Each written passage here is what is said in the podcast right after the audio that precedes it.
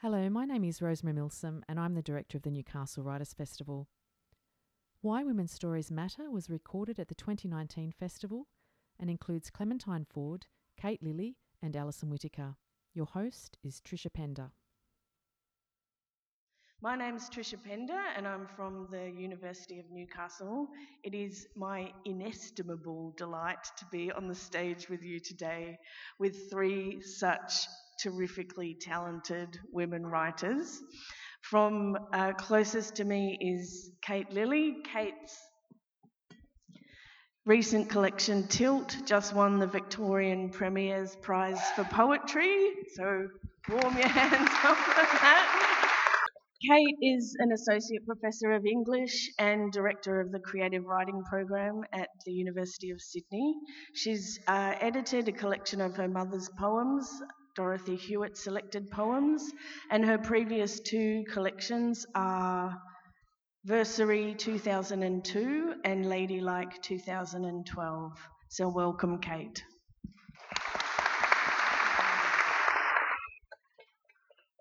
Our next guest is Alison Whittaker, and Alison's terrific book Black Work has this year won the Mascara Literary Prize for Avant Garde Poetry. So, round of applause. Yes, this session is going to be highly participatory. um, Alison is a Gomeroi woman from the floodplains of Gunnedah. She is a Fulbright scholar, a legal scholar, and she works at UTS. She's won the Black and Write Fellowship for her 2015 collection of poetry, Lemons in the Chicken Wire. So, welcome. Thanks.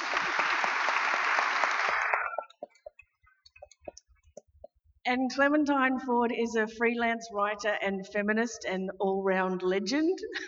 so uh, she has previously written Fight Like a Girl, um, which is 2016, and the book that she's talking with us about today is Boys Will Be Boys. Welcome, Clem.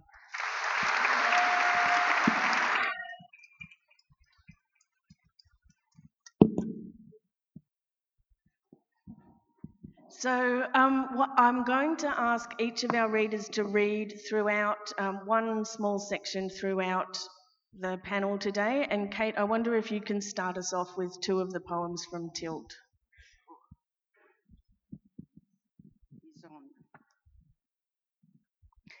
Conversation Pit, 1971. We were all there mum, dad, my sister, three brothers. Mum said, are you having sexual intercourse?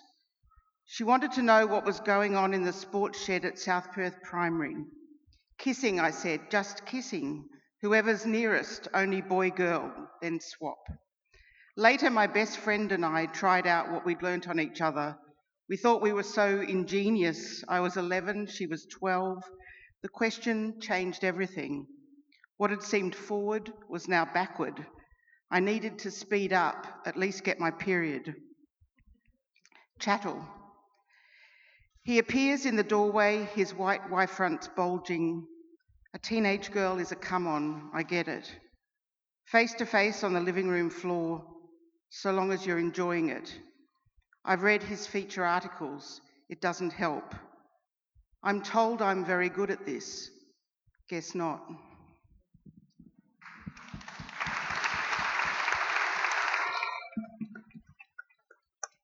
Thank you, Kate. So, the title of this session is Why Women's Stories Matter. By introducing your book to the audience, can each of you tell me why the story of this book, so Tilt, Black Work, and Boys Will Be Boys, mattered to you personally? Why was it important to you to tell this story?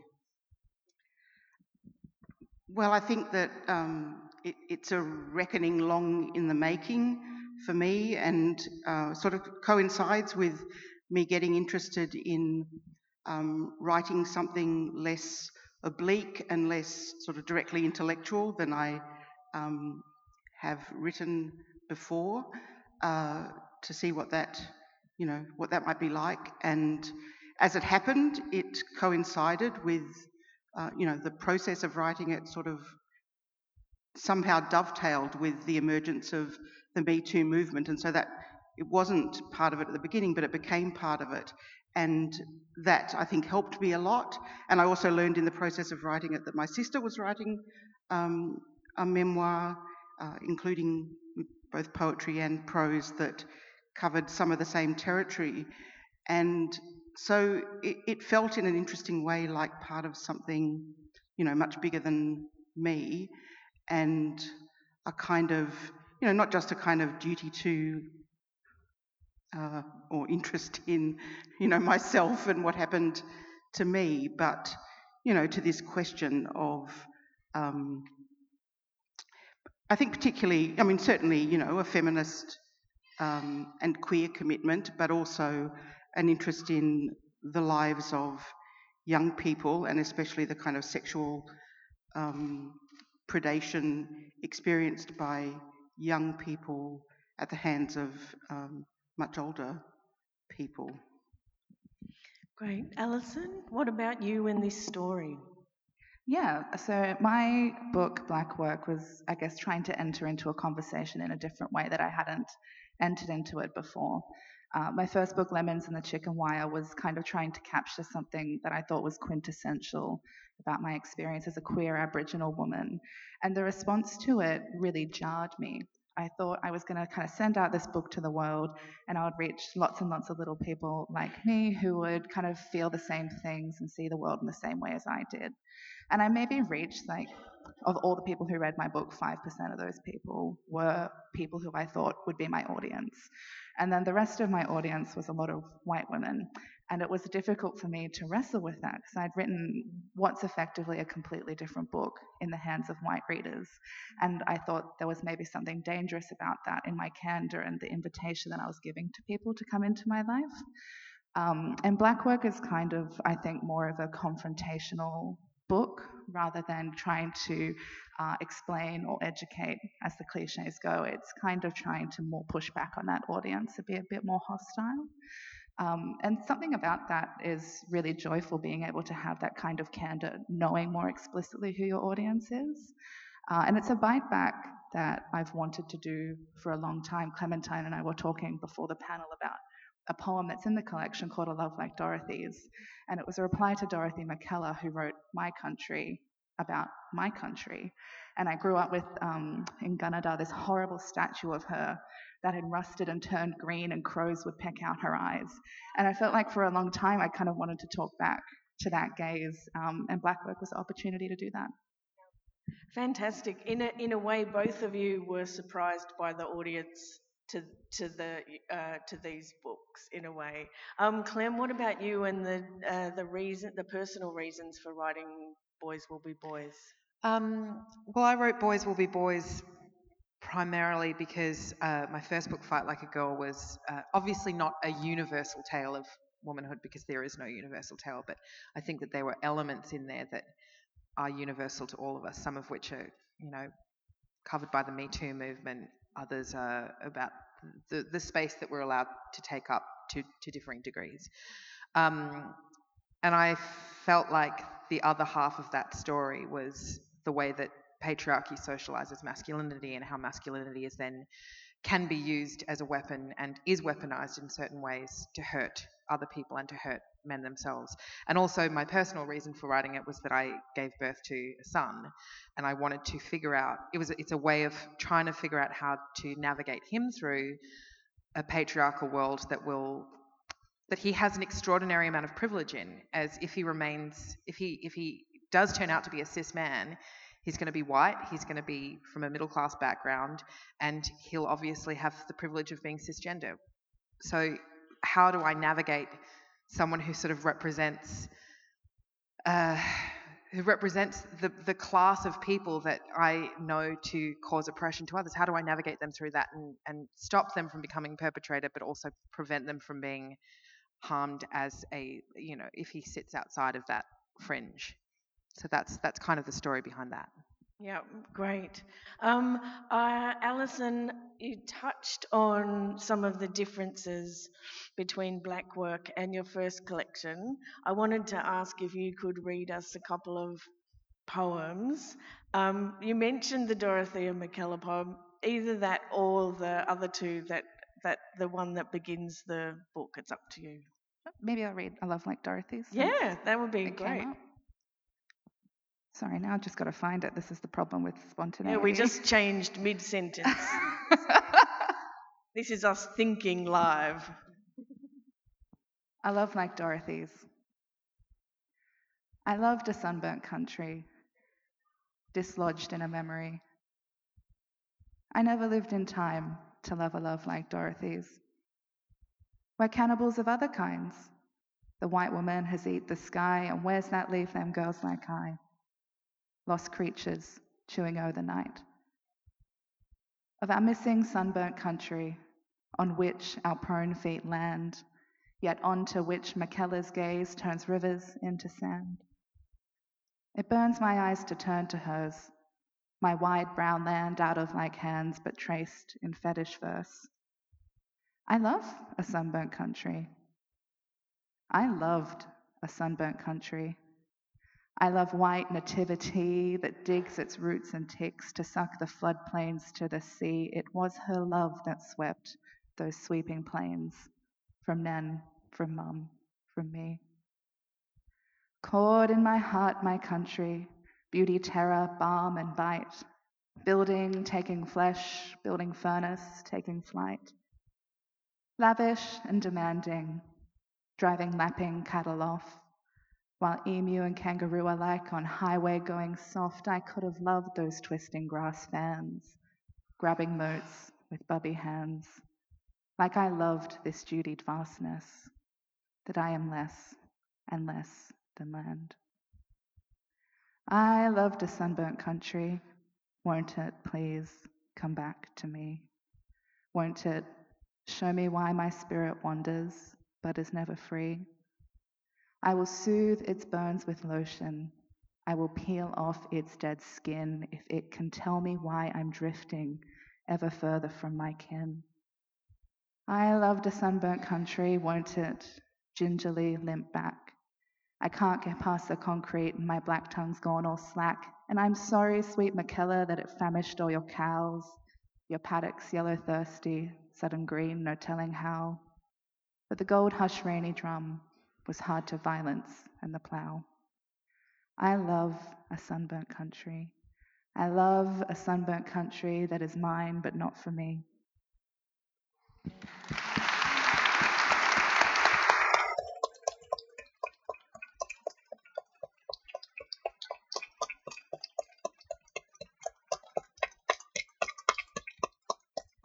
Pretty amazing privilege to hear you read that. Thank you.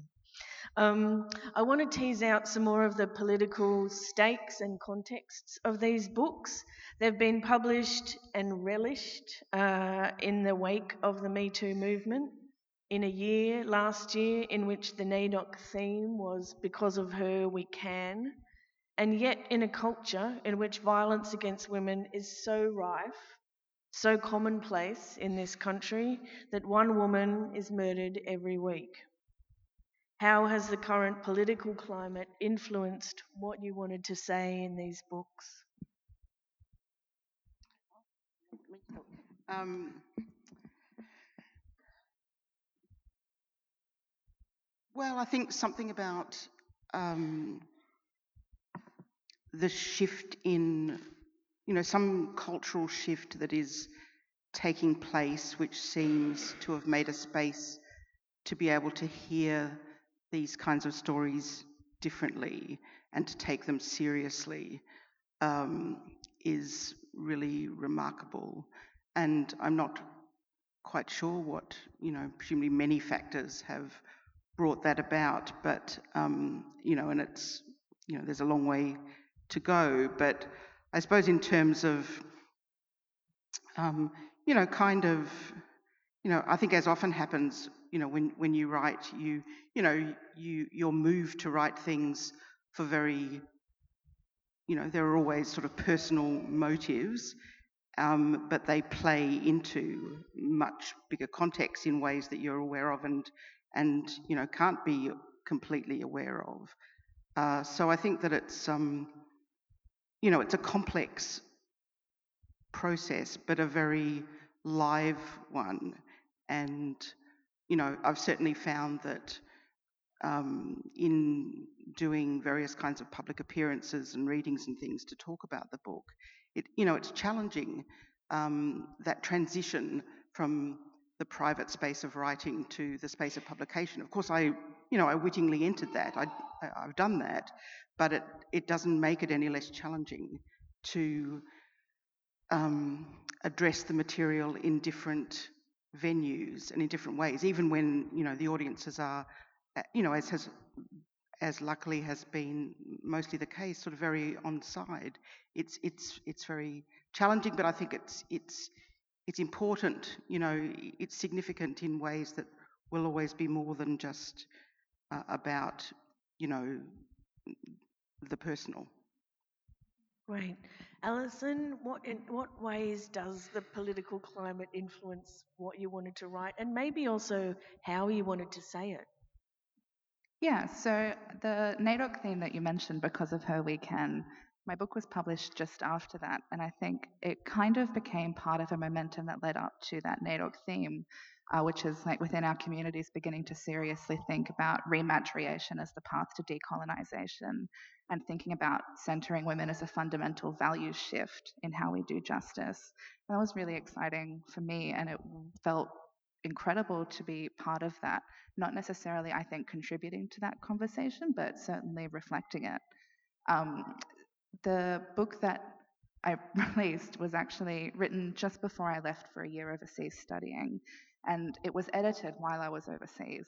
And I think that really kind of comes forth in the books. I was exposed to, as the Me Too moment, was happening, I was in America. And um, it felt like an enormous groundswell that was powerful, but I also saw ways in which the conversation was being mishandled in really powerful institutions that um, maybe worried me. So I was overseas studying, and we were having conversations about um, carceral feminism, which is uh, a feminism that prioritizes the use of police and prisons as a way of getting out of patriarchy. Um, and uh, of course, as Indigenous people, that's something um, that we're really skeptical and wary of.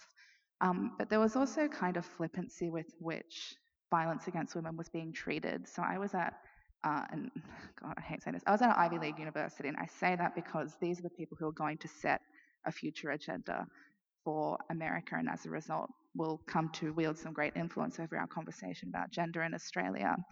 I took a class on gendered violence, and the, the things I r- routinely hear in that class really distressed me. Um, part of what we were doing was trying to come up with um, solutions for what seemed like insurmountable societal problems. Um, and some of the answers that people gave were really trivial and shown that people who were going to have an immense amount of power in these public institutions that were charged with protecting women fundamentally didn't understand how violence worked and so proposed things like subsidizing Uber Eats as a way of stopping intimate partner violence because men no one would fight about dinner. Uber Eats. It's just, yeah, I know. And like, you, you kind of have this laugh in the back of your throat and you turn around and it would just be nodding heads. And it was re- really frightening to see that part of that groundswell and that mass conversation uh, is an exciting moment, but also has its drawbacks when there's no quality control in the conversation. Yeah, absolutely. Um, on the point of quality control, Clem, I think you have been subject to uh, like violations of quality control in the way that um, trolls have responded to your, you know, commitment to bringing these issues to the fore. What about the political climate right now, or when you started writing Boys Will Be Boys? What made you want to write this? Um, well, I just want to say quickly on the the, the trivial response and, and, the lack of understanding that people have. There was uh, on the Uber Eats thing. There was um, Dan Andrews. I'm from Melbourne, and Dan Andrews is our premier, and, and I generally think he's a good premier. Um, but he announced a, a move recently that, following the murder of Eurydice Dixon, that they would be instituting. The way that I understood it was that they would be instituting a system where women comedians in particular i think i think that look i think that that was what he said or, or, women who were leaving work late at night would be able to get a free uber ride home and i remember just thinking that's not the answer to male violence against women, but also a number of women have been sexually assaulted by Uber drivers. Exactly.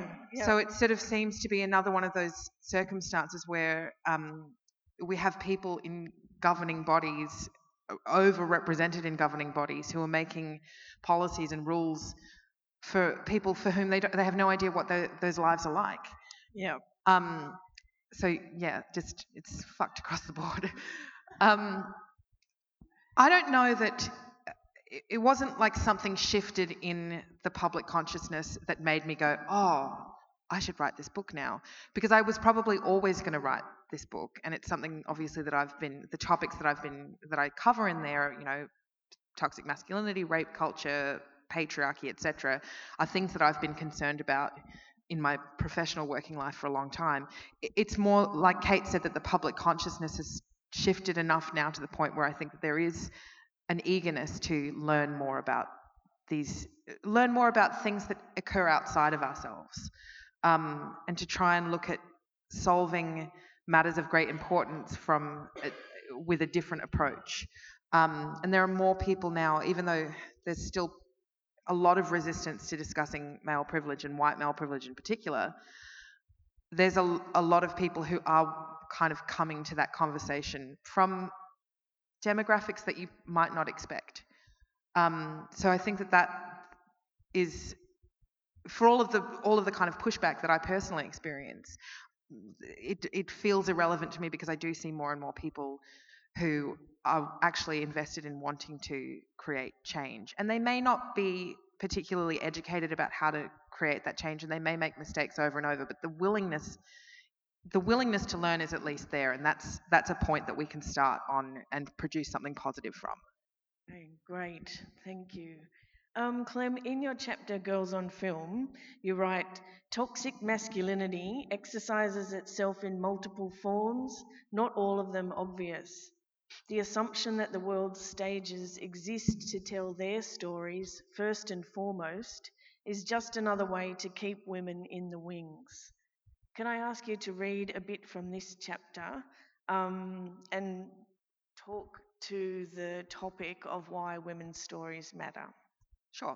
Um, I'll just sort of preface this by saying that this film, uh, this chapter, Girls on Film, starts with me talking about you know my own childhood growing up with my brother and sister and watching movies and the kinds of like 80s hero comedy quests that that we love to watch together and then realizing at some point that my, my brother and I had very different uh, ways of relating to those films um, and it also looks at the backlash that was um, the massive backlash that was meted out against Ghostbusters with four women in it um, and Star Wars with women and people of color in it. Oh, it's just not realistic. Um, That's science fiction for you. and then obviously, obviously, since the books come out, you know, backlash against Captain Marvel and the sort of like insistence on insistence from people that no one wants to watch these stories just because they don't want to watch these stories. Um, but there's the question again of relatability. Girls participate in mainstream pop culture because that's what we've been conditioned to do, which means we witness these stories about men and accept them as being reflective of a life that we can understand and in which we can find meaning. Are boys conditioned to do the same with stories about girls? I think it's patently clear that they're not. Stories about girls are considered niche and peripheral, in the same way stories about people of colour or stories about disability or queerness are. They can, they can be included by a sort of unspoken invitation and are still most often told by men or white people or able bods or straighties, etc. But they don't ever get to be the standard. Right from the start of childhood, boys are not expected to choose to watch stories about women, and they certainly aren't encouraged to do so by the mainstream. Just as white people are not expected to care about stories featuring the lives of people of colour, or to seek out content that champions them. Without anything to disrupt that insidious gender conditioning, these boys grow into men who think that stories about anything other than themselves are unrealistic or boring or my favourite. Another example of political correctness infecting the entertainment industry. Women don't take don't get a choice. We take what we can get and hold on tightly to even vaguely positive representations of people whose stories and lives are more like our own because we have learned that if you gather enough crumbs, you can sometimes put together a pretty good meal. Um,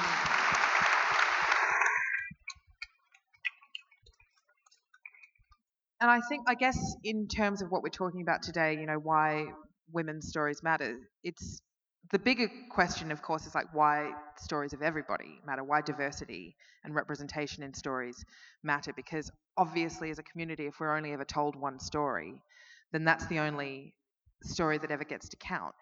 Um, and it's it's frustrating enough for me as a white woman to see how women's how how the elevation of women's stories is is marginalized. So of course it becomes exponentially more frustrating when issues of race and um, you know race and, and homophobia and transphobia and ableism etc and and when those conversations are then had um, the way that, it, that it's explained back to marginalized groups is another frustration. You know, my disabled friends, when they've complained about representation in films, you know, having able bodied people play roles that should go to them, or trans people being played by cisgender people, and then being, you know, having it explained to them that, oh, well, it's just about acting, it should be about merit, it should be about oh. the best person for the job, with no kind of willingness from people to talk about that it's not just about the story being told, it's about who's making the story and who's influencing the story. And you know, it's like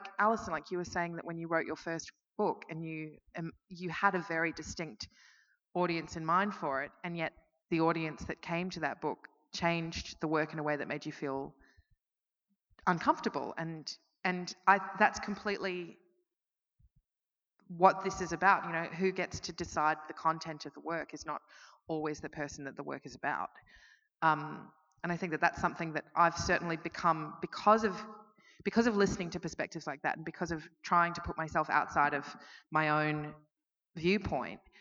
Um, it's something that I'm, I'm trying to be more conscious of as I consume stories and as I as I look at who's making stories, like not just what the story is about, but who's making the story, who gets to have control over that narrative, and if if pushback is if if the people who are making that story do get pushback because of the political sort of um, because of the location of their politics and their identity. How do they respond to that? And and what story does that then tell about you know the the role of narrative and and who gets to decide what stories are even put out into the public consciousness? Yeah, and I think there's a certain extent to which panels like this address that problem, you know, why women's stories matter.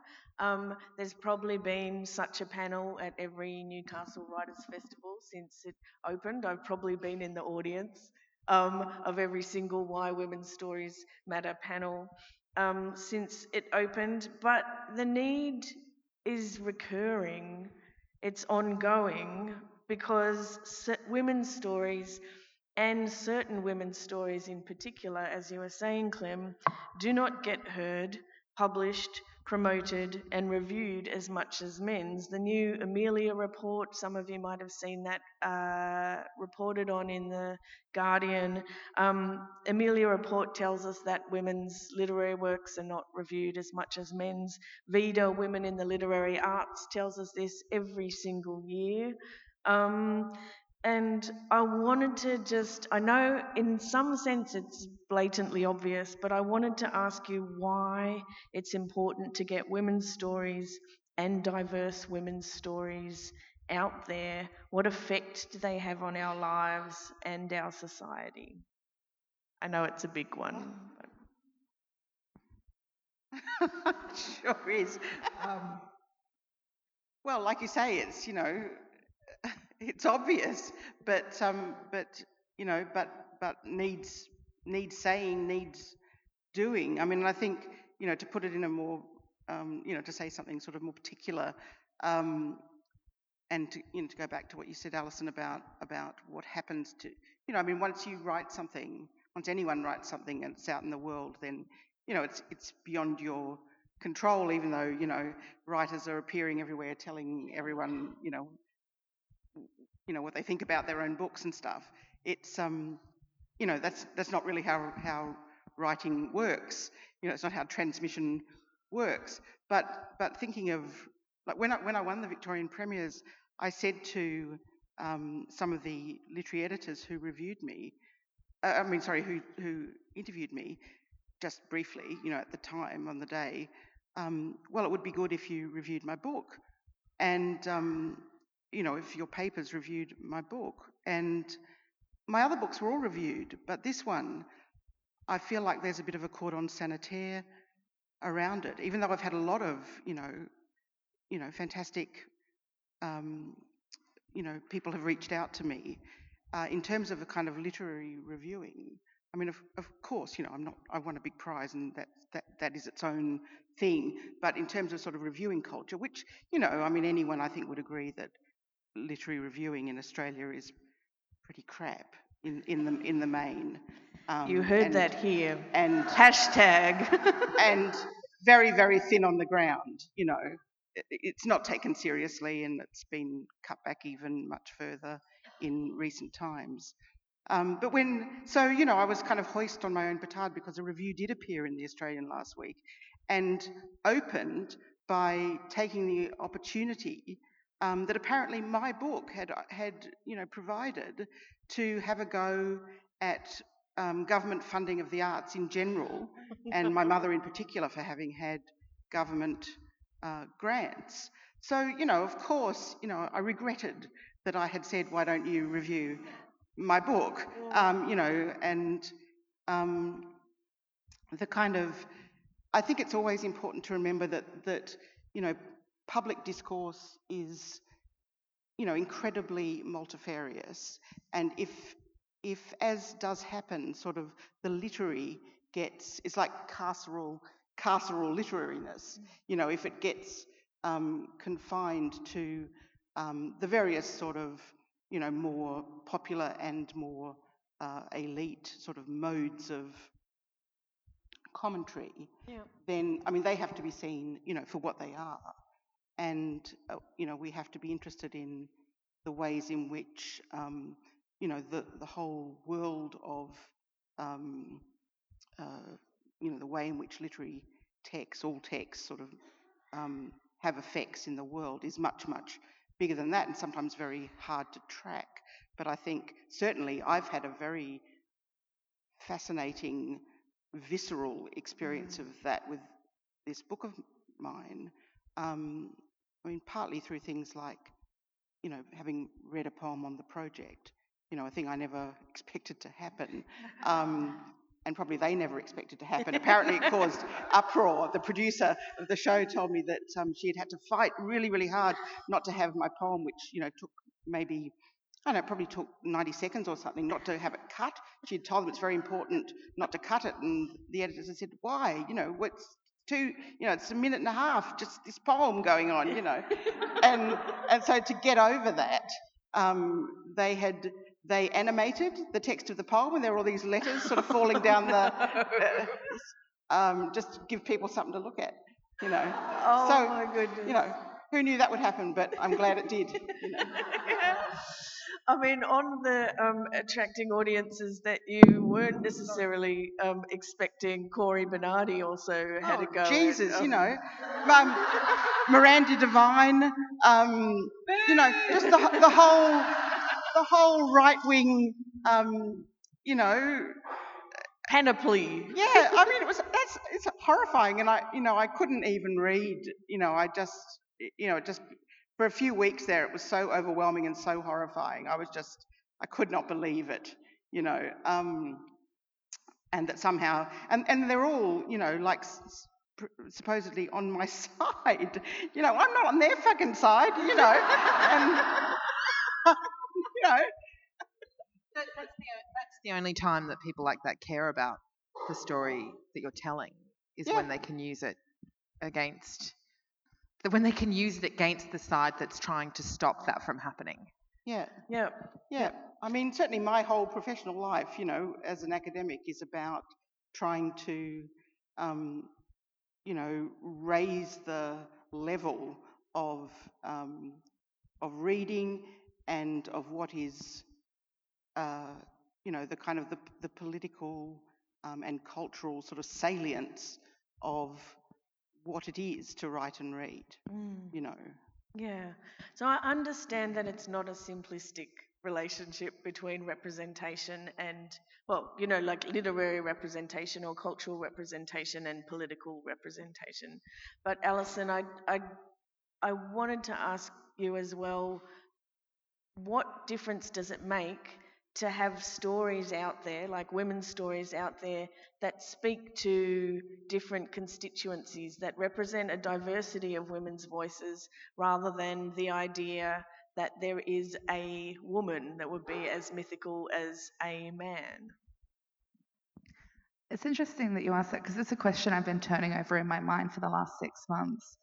I actually am quite worried about what it means to be kind of put in the diverse box Right. at stuff like that. I'm not saying that you did that to me or at this event or anything, but there's a particular response I think that especially Indigenous women's writing gets, um, which just kind of a blank slate onto which people project something that they're looking for.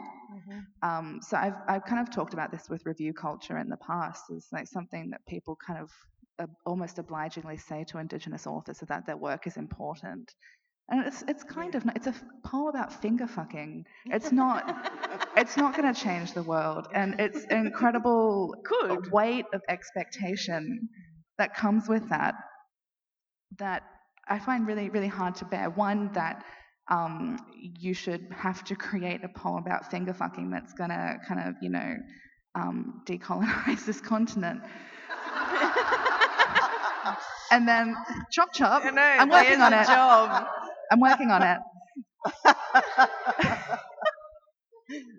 and then on the other hand, that you're going to, with that one voice, somehow represent the plurality of Indigenous interests in this continent. Yeah.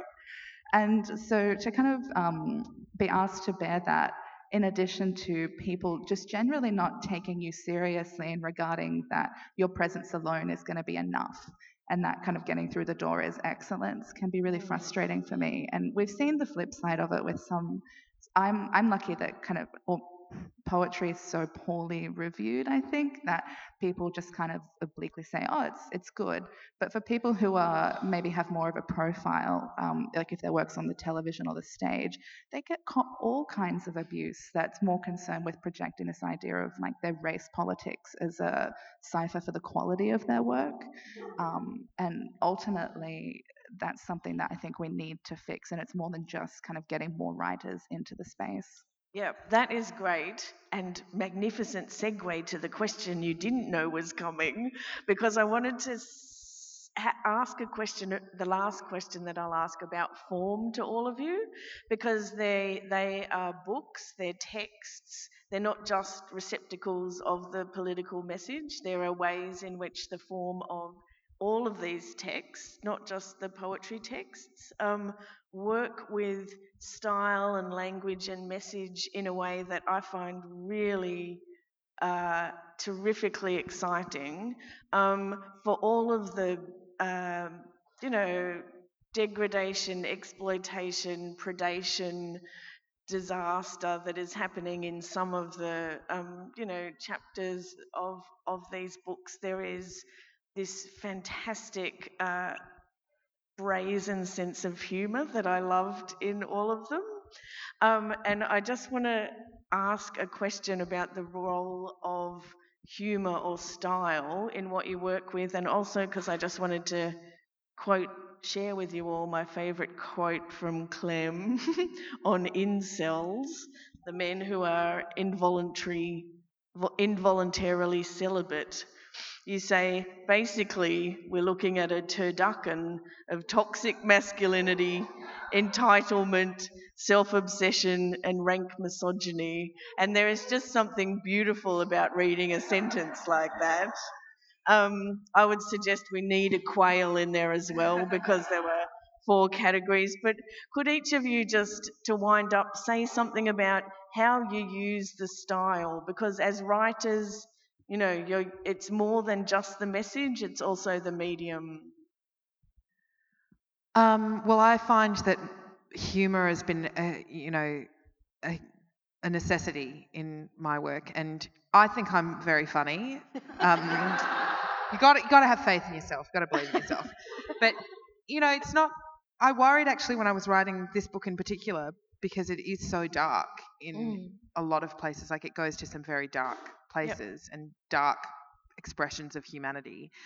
And I really needed to work hard at bringing the levity in to be able to offset some of that. Yeah. And the good thing is that men are very easy to joke about. Um, Sitting ducks, really. not very good at laughing at themselves, but um, yeah, I've, I've, I feel like. I, can I just, though, very quickly, sorry, I'm going to break the rules a bit. I just wanted to answer your last question about Okay. the why it's important to Yep. tell women's stories. And I only want to answer that just by using this one example that's in the book. Um, and I'm sorry, it's, it's quite, it's about a rape trial, so just blanket warning. There's a, a trial that I write about that happened in Belfast last year where a, a young woman was raped at a house party and she very bravely took four men to court, two of whom she had alleged had raped her. or two of whom she said had raped her. I believe her. She was raped. Um, and two of whom were charged, one as an accessory and one as having exposed himself to her. All four men had. They, they were, you know, rugby boys, so they had power and privilege behind them. They also had the weight of the nation supporting them. They all had their own lawyer each. So this woman, this incredibly brave young woman, was cross-examined for eight days straight in her own trial. Um, but the, the the part of the story that really leapt out to me was that in the she had um the, the day after it happened she was messaging her friend on WhatsApp and she was saying that she'd been raped by these Ulster rugby boys and she was saying that you know that she'd been out and she'd met them at a pub and they'd gone back to a house party and that's where it had happened and she just sort of said as a throwaway line almost to her friend in this WhatsApp that she had you know I, I was out I hadn't shaved my legs um, I hadn't shaved my legs or faked tanned or anything I wasn't up for fucking and I remember reading that and thinking about how the defense's argument against her, of course, was that she was at this pub and she was dressed up to the nines and she was flirting and and thinking about that kind of answers a big part of that question is why do women's stories matter? Because that's an essential story that we can all relate to as this i- this threat of sexual violence. And for me, I read that and I was like, of course, in a world that has conditioned and socialized this woman to fear the way that men will react to her disgusting, unshaven, unwielding body, if she really wanted to have sex with a strange man that night, she would have made sure that her legs were shaved. And that seemed to me to be incredibly obvious, knowing what I know about being socialized as a, as a woman in a patriarchy. The fact that she didn't, and yet she still was dressed up according to how we frame mainstream beauty in this world and, and to attract attention to a certain point didn't seem to me to be what was at stake. But because we, you know, the, the legal system that she was working through is also not interested in the reality of women's lives, that didn't become, no one picked up on that. That didn't become a funda- fundamental part of her case. It was still, well, she was out, she was flirting. Hmm. I put it to you that she wanted to take home a famous man and have this happen. So that's one of the reasons why I think it's so important to have our stories be told and understood so that when, you know, we, the reality of our lives and how we move through it and the understanding that we move through it so differently to men who particularly are at the top of that pile of privilege is understood clearly so that a woman like that doesn't have to spend eight days being cross-examined in a in a court. Um, but yeah humor Um, we are going to uh, open. I, I do. Are we going to talk about humour just to like save our constitutions? Um, if you would like to ask a question, there is a microphone that's going to be coming to the middle of the room. So if you want to line up to ask a question, that would be good. Um, I think, um, Clem, the humour in your book, and you know that that the Ulster story. Story, the Ulster, well, it is a story, I guess. The Australian football code stories, these are all incredibly hard to read. But then also reading it is like uh, the valiance of you coming through, you know, just like the like, take no prisoners and not going to put up with this. Um, you talking, you speaking these stories, I think is um, a fantastic uh, antidote to that. Um, so I am kind of interested in like how you use humor to like kind of drag us with you, but also probably drag, you know, make make some of your opponents just stop. Well, I just think that, firstly, I think women are extremely funny, and we the the ways that we are able to use sarcasm and um, to be able to joke about the, the matters of our own lives. And in fact, you know, it's again, it's humor that's not understood by the people that we're making the jokes about because they don't Mm. care about our stories. Um, but I feel like laughter for me has always been the best weapon against the people who are, are extremely hostile against what I and other women fighting in this area have to say.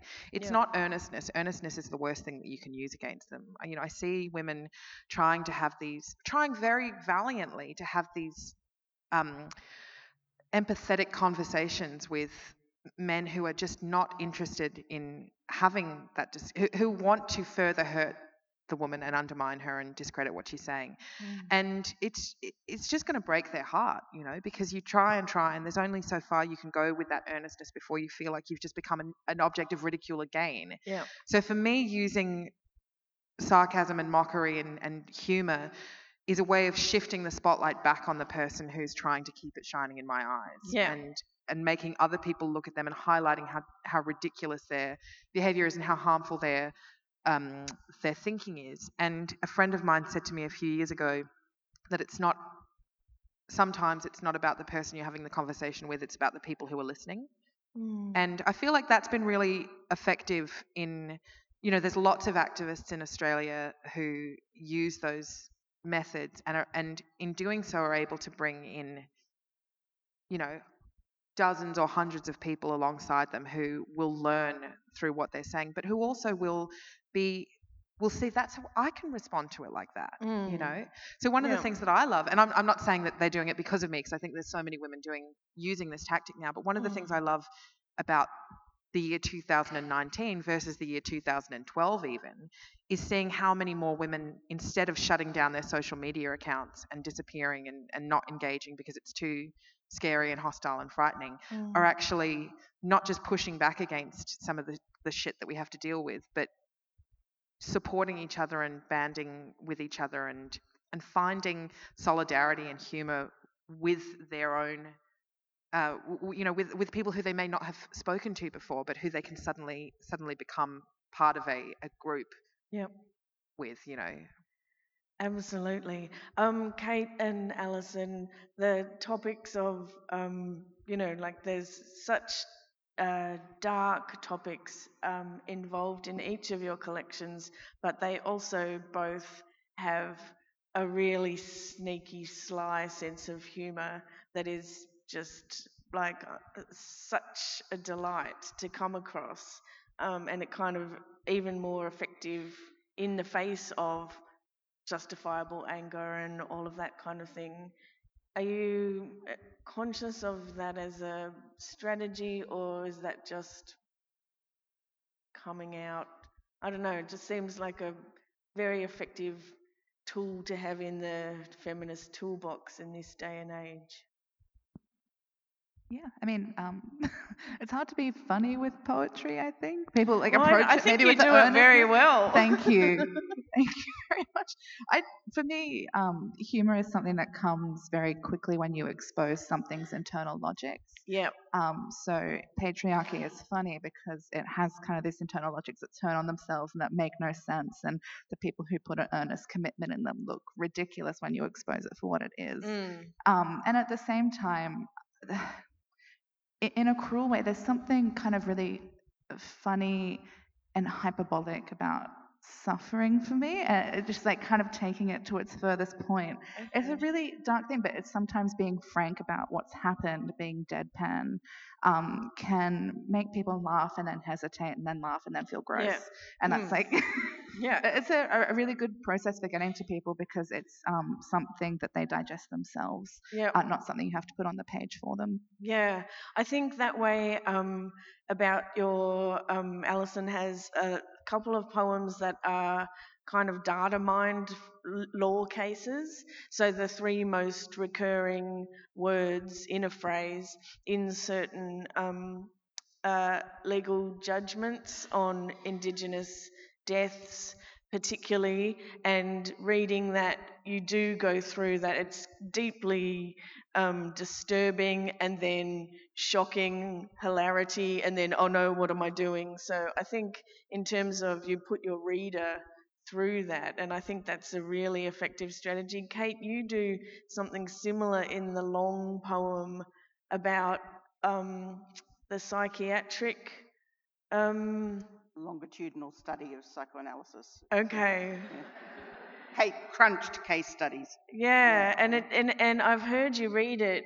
Um, the audience is like, oh no, oh no, it's no good, no good. Like a little bit of oh, pop of hilarity, pop of hilarity, and then just like everybody's going, oh no, and then laughter. So I I love this as a kind of strategy to inflict on the audience. It's like you figure out if this is funny or not, and a lot of it will depend on you know where you're coming from. Um, I do want to turn over to the audience because I imagine some of you are raring to go. Can you raise your hand if you have a question for any of our speakers?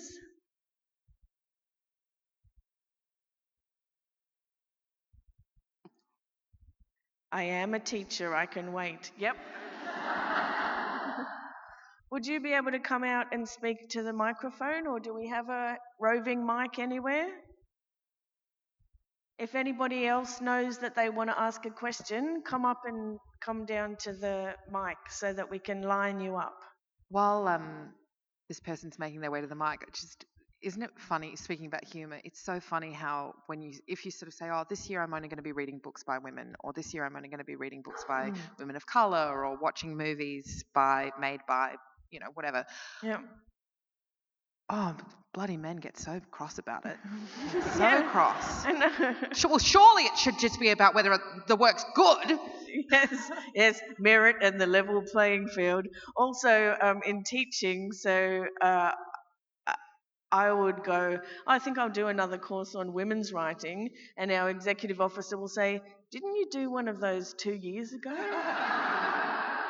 I mean, like, does anybody say that about the men's literature courses? Uh, I think that's just called literature. All right, Trisha. that's that's based on yeah.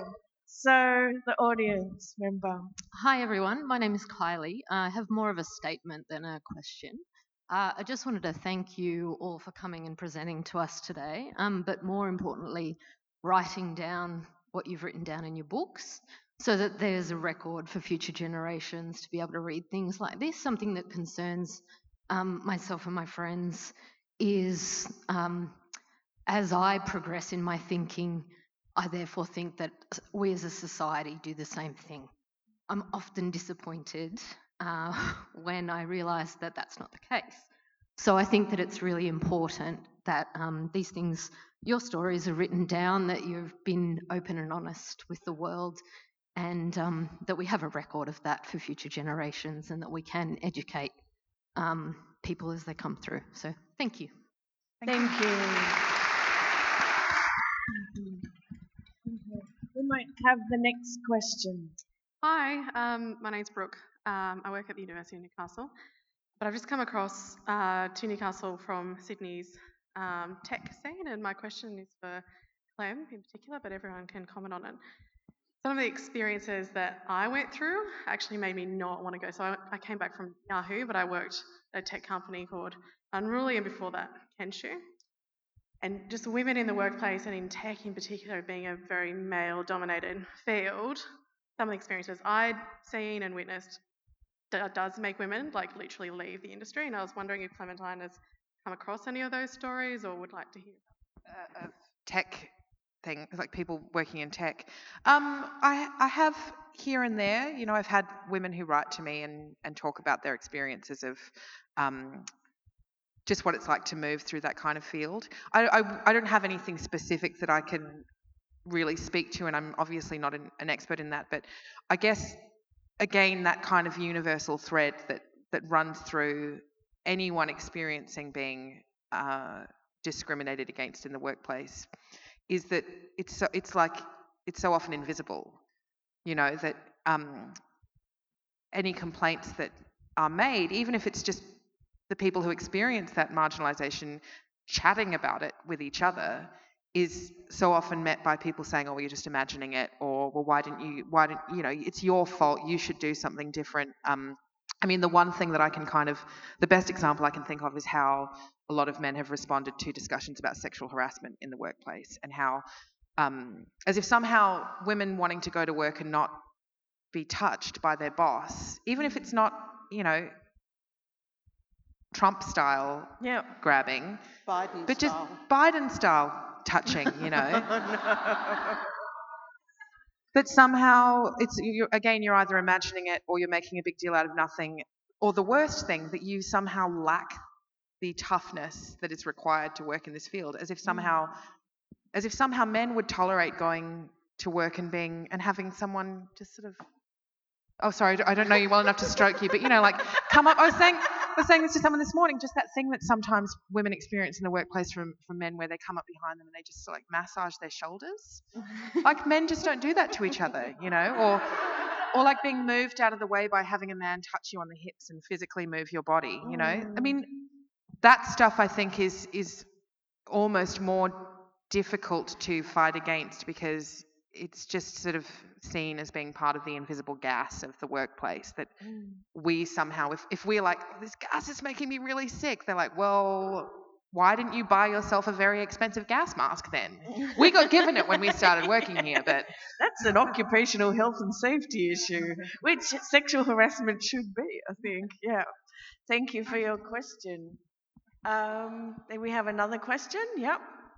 Hi, I'm Tanika. I, I know Trisha very well. I'm a PhD student at the University of Newcastle. Um, and I just had a question in regards to, I guess, the processes of creating these texts that you have. Um, we had a beautiful session before on yesterday on conversion therapy in Australia. And what the authors said was the process of creating these texts um, that were inherently healing to the people reading them was actually very traumatizing for them. So it was very, it was a a process of re traumatizing, of experiencing that trauma again. And I wondered if you had anything to say on that topic of healing and the trauma uh, inherent in the process. Um, yeah, I'll say something about that. Uh, I mean, I don't think there's. I mean, I think all these things are very complex and, um, you know, change around all the time. And I guess what I've tried to do in in in my book is to formalize uh, a kind of full range of feeling and thought around these questions. So, you know, from the sarcastic and sardonic and funny to the kind of um, annihilated, um, you know, confused, etc. Um, and to, you know, to have the whole sort of, uh, you know, but I think the process of writing it, I mean, I think there is sort of, you know, there is catharsis in it, in writing in general, in the sense that you, just that process of formalization, um, that you, you know, you, you form something that has some kind of object status in the world. It's a thing, and you did it. Um, and then when that object moves into the world, um, well, then a whole other process begins, and that it will never be um, whatever you might fantasize about that. It'll be it'll it'll be so many different kinds of things. And um, for me, you know, because it because it dovetailed with my sister's book coming out, and really because of her book producing this media storm that was immensely confronting and immensely, um, you know, traumatic. I think for me, what, what that sort of risked was, I mean, not only that I, I mean, you know, in my in my life as an academic, you know, I'm used to to having to, I'm used to talking about things in public, you know, to some extent, and in the classroom and all that. But um, you know, the stakes of it were very high in this case.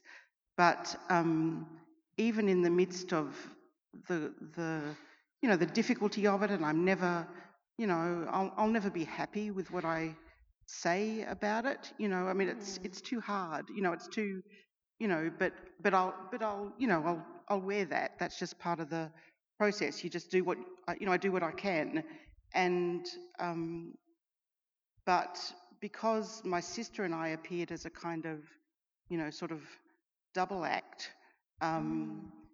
it was really that that was an amazing sort of in the midst of this storm. It was an amazing sort of intimate experience between the two of us, sort of reconnecting about this traumatic material in our, you know, young lives that we had never really spoken about. I mean, we knew of it, um, you know, what it when we witnessed what happened to each other, but we didn't really talk about it. It was kind of impossible at the time. We talk. We've so this is how we talked about it, sort of in the each reading each other's books and in this weird public way. Yeah. And again, it's kind of inexpressible for us what's happened between us, but we know it. It's very powerful. Mm. And unexpectedly, that to me is the most personally valuable thing that has come out of this whole process.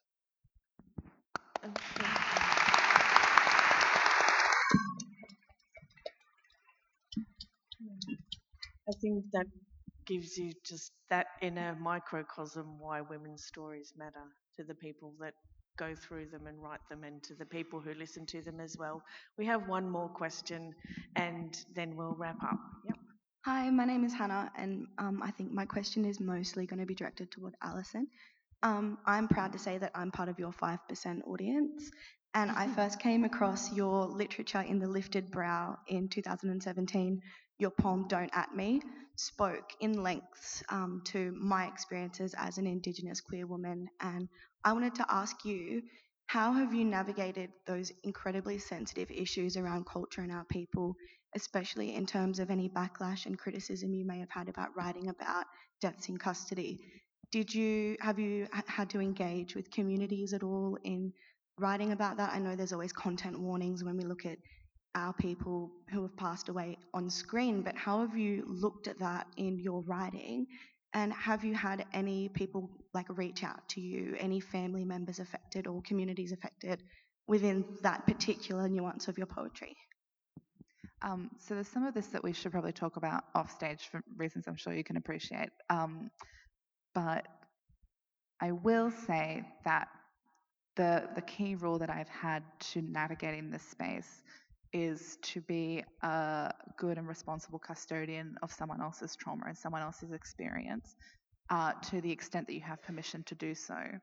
Um, and that the focus of the work should always be on the systems and not on the person. So the poems we were talking about earlier, kind of similar to Don't At Me, because Don't At Me was um, a series of curated tweets, uh, and these are a series of like curated legal concepts the reason I ended up doing that methodology um, was that I was trying to write about these legal decisions that were, in a way, kind of an act of violence against someone else, like claiming to represent someone who's gone and what they experienced and what should be done to address that experience.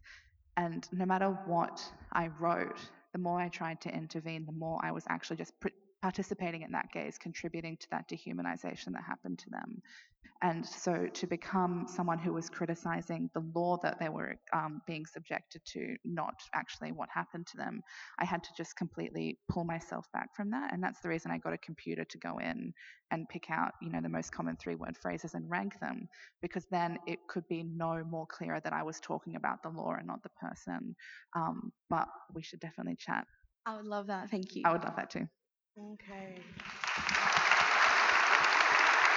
Sadly, we have gone over, um, but I want to ask you to help me thank our three amazing speakers for a terrific.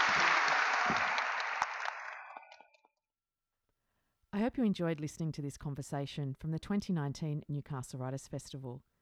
Save the date for next year's festival, April 3 to 5, and follow us on Facebook for regular updates.